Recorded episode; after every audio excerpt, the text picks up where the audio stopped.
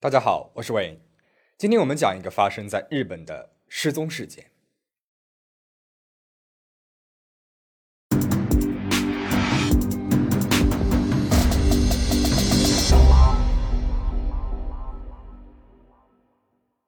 东京都丁田市位于东京都的西部区域，与繁华拥挤的东京市中心相比，丁田市新旧建筑与文化交融。不仅有许多的公园和庭园可供漫步，还有许多的传统商店街，并且受美术和博物馆文化影响比较大。十八岁的大一新生井出真代就和父母以及弟弟住在这边。一九九九年，井出真代高中毕业，受学美术的父母影响，作为新生，他升入了丁田市多摩美术大学。对于刚开始的大学生活，他抱着极大的期望。在大学呢，他选择了油画专业。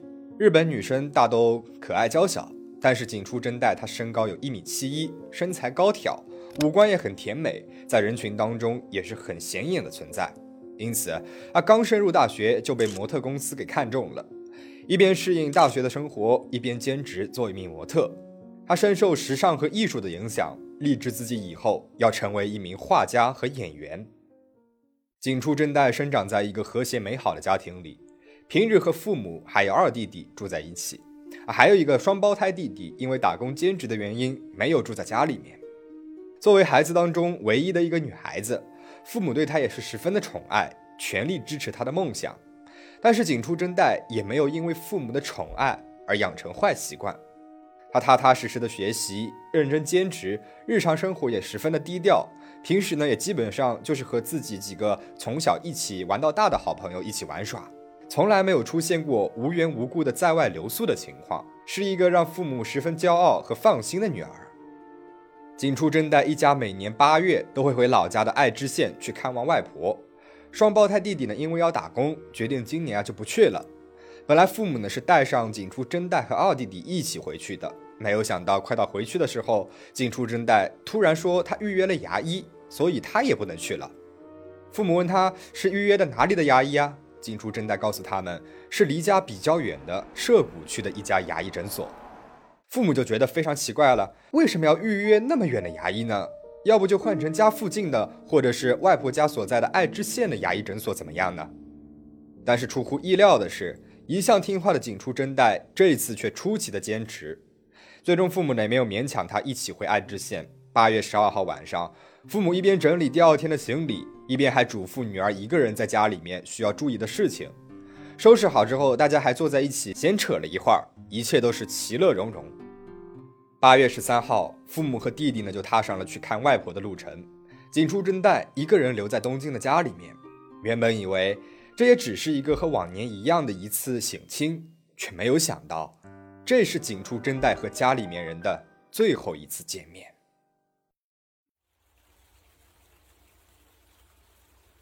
井出真代的父母到达爱知县之后，外婆看到井出真代没有过来，说很想听听他的声音，但是当时的太晚了，父母就说隔天再打电话。第二天一早，父母给井出真代的小灵通打了一通电话，但是却没有人接听。接着打家里面的座机，也没有人接。父母想到女儿很有可能是在打工或者是上课，所以就没有在意。又过了一天，十五号，他们又尝试和井出真代联系。仍然是没有人接听，家里面的电话呢也还是没有人接的状态。怕女儿一个人在东京出现什么问题，父母和弟弟就在十六号赶回了东京。回到家之后，发现家里面的门是锁好的，井出真代也没有在家。难道女儿是出去了吗？会不会是去了朋友，或者是在模特公司呢？父母马上联系了学校的同学和兼职的公司，但是朋友们都说这两天并没有看到景出真代。父母听到这。才真正的慌了神。他们看了看景出真代的私人物品，发现他的银行卡、护照和保险证这些都放在家里面，家里面呢也没有留下他的什么纸条。而他平时结交的那些朋友也就这么几个，那他会去哪里了呢？是不是被什么人给拐走了，或者是卷入了什么事故了呢？怀着焦急不安的心理，井出真代的父母赶紧报警。那么，因为根据当时的法律规定，只有老人和小孩，还有独自生活困难的人，才能算是行踪不明的特别对象。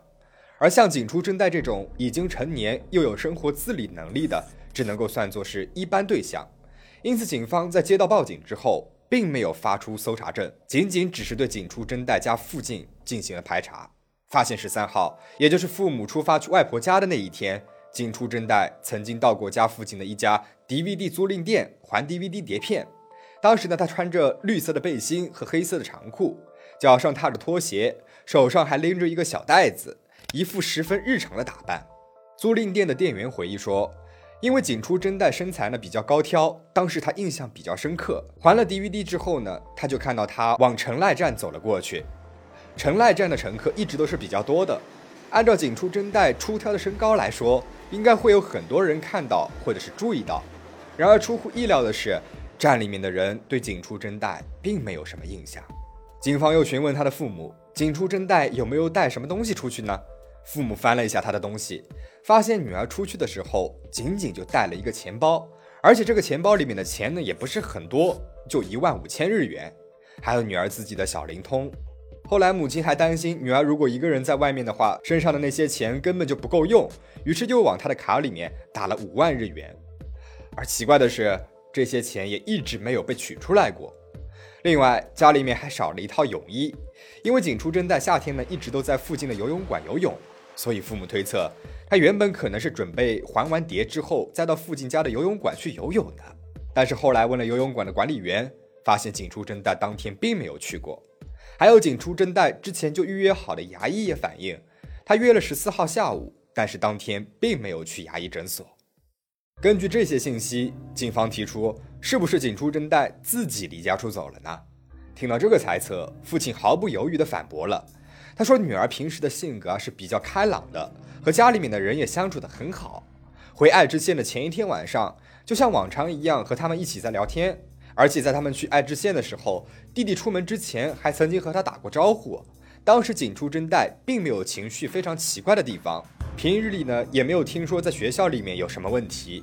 而兼职的地方呢也做得非常的开心。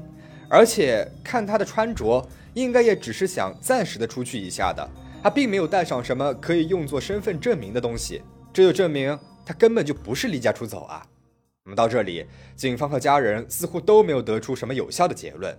当时十二号到十四号这几天，东京出现了特别异常的天气，尤其是在十三号左右，也就是联系不上景出真代的第一天，东京呢还出现了创纪录的特大暴雨，大部分人啊当时都躲在室内。因为这个原因，所以能够提供线索的目击者也比较少。那么，因为可以参考的线索有限，而且因为判定为一般离家出走的对象，警方也不能够正式的开始搜查，所以一直到二零一零年，也就是景出真代失踪十一年之后，都没有找到他的下落。除了他本人不知道到底去了哪里，连他当时带出去的东西也都是一直没有被发现。二零一零年四月二十七号。日本颁布了改正刑事诉讼法，根据这个法律的规定，废除了杀人案公诉时效的限制，同时决定对过去十五年来未解决的案件重新进行调查。因此，在时隔十一年之后，警方重启了对这起失踪案件的调查。这次，警方觉得，按照当时景初真代的情况，他应该不可能是自己离家出走，或者是结束生命，很有可能是出了其他的事故。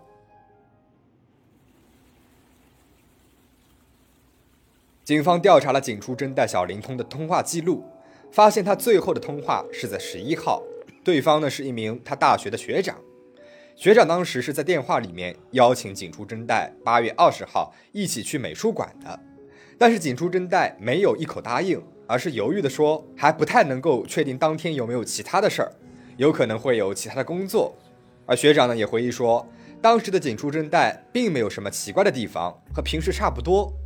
还有另外同年级的女孩子回忆道，在景初真代失踪的一个月之前，住在景初真代家附近的高中生曾经上下学途中被陌生男子尾随，还被拖进了车内。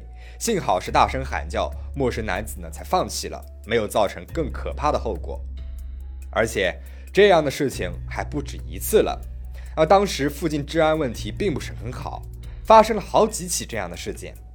那景初真代。是不是正好就碰到了这样类似的事情呢？景出真代失踪的事情在媒体上进行过多次的报道，一个节目组甚至还邀请来了前 FBI 的搜查官来进行调查。然而，搜查人员有几个疑点呢，是一直没有得到解答。一个是景出真代一直都是一个很孝顺听话的女孩子，她为什么这一次会突然的缺席探望她的祖父母呢？还有就是，如果是因为约了牙医才不能去的，那他为什么要在回老家的前几天才临时约了牙医呢？而且他为什么没有就近约附近的诊所，反而是约了离家较远、坐车需要一个小时的一家诊所呢？啊，他是和其他的人约好在那里见面了呢，还是因为在过去的路上被绑架，或者是卷入其他的事件了呢？最后，搜查方根据美国大数据得出，按照警出真代的情况，有百分之六十点七的可能性是被人给绑架了，而且很有可能还在其他的地方活着。虽然说这个推测没有得到过验证，但是这对于景出真代的父母来说也算是一个好消息了。毕竟比起得到女儿被害的消息，女儿在他们不知道的地方还活着，也更能够接受一点。因为出事的年代，网络并没有现在这么发达，而景出真代和别人沟通呢，也只有小灵通和面对面这两个方式了。而因为事件过去了太久了，现在要再确认这些证据都是十分困难的。大家存在的这些疑问，到现在呢也没有办法得到解答。景出真在的父亲说，当初以为他很快就会回来的，所以心里面并没有把这个事情当一回事儿，也没有很积极的去寻求警方的帮助。可能也是因为这个原因，造成了很多证据啊都消失了。自己作为他的爸爸，却没能够守护好他，十分的后悔。爸爸说，现在女儿已经失踪了二十多年了，失踪的时间。比起自己和女儿在一起的时间还要长，而现在女儿长成什么样子，我们也不知道了。但是我们家里面的人都不会放弃继续寻找的，一定要找到她。而为了女儿回来的时候还能够和以前一样，景初真代的家里面的房间二十多年来一直没有变化，父母呢也每天都在祈祷她能够早日的回到他们的身边。如果景出真代还活着的话。现在已经是四十一岁了，但是一直到现在，警方和家人都没有收到过任何关于他的信息。而景出真代到底是被拐骗，还是自己的原因选择了消失，或者是不是日本人常说的神隐了呢？那么在没有得到更多的信息之前，我们都无法下定论。以后如果有新的信息的话，我会和大家跟进的。但愿他还平安健康的活着。那么景初真代的事件到这边结束了，在这里我还想提醒一下大家，独自一个人在的时候，千万不要大意。虽然说我们不能够以罪恶的心去怀疑别人，但是时刻都要有一颗学会自保的心。第一点，不要随意的和陌生人聊自己的信息，不要和陌生人走，哪怕你面对的呢是看上去的弱势群体，比如说老人啊、小孩啊、孕妇等等，因为很有可能。在他们孱弱的表面之下，就是一个又一个的陷阱。第二点，出门在外，留意你周围的人。如果有人神色诡异，不时的打量你，跟踪尾随你的话，一定要保持高度的警惕，利用自己周边的环境，尽快的摆脱，并且联系可靠的朋友帮忙。第三点，如果一旦真的遇上了坏人，要尽量的记住对方的体貌特征，随机应变，尽量的与其周旋。在保证生命安全的前提之下，不要做太多无谓的挣扎，同时还要寻找逃跑的时机。那么，对于这起事件，你有什么想说的吗？或者你有过类似的经历，也都欢迎在评论区留言讨论。最后，请大家保持警惕，保持安全。我们下期再见。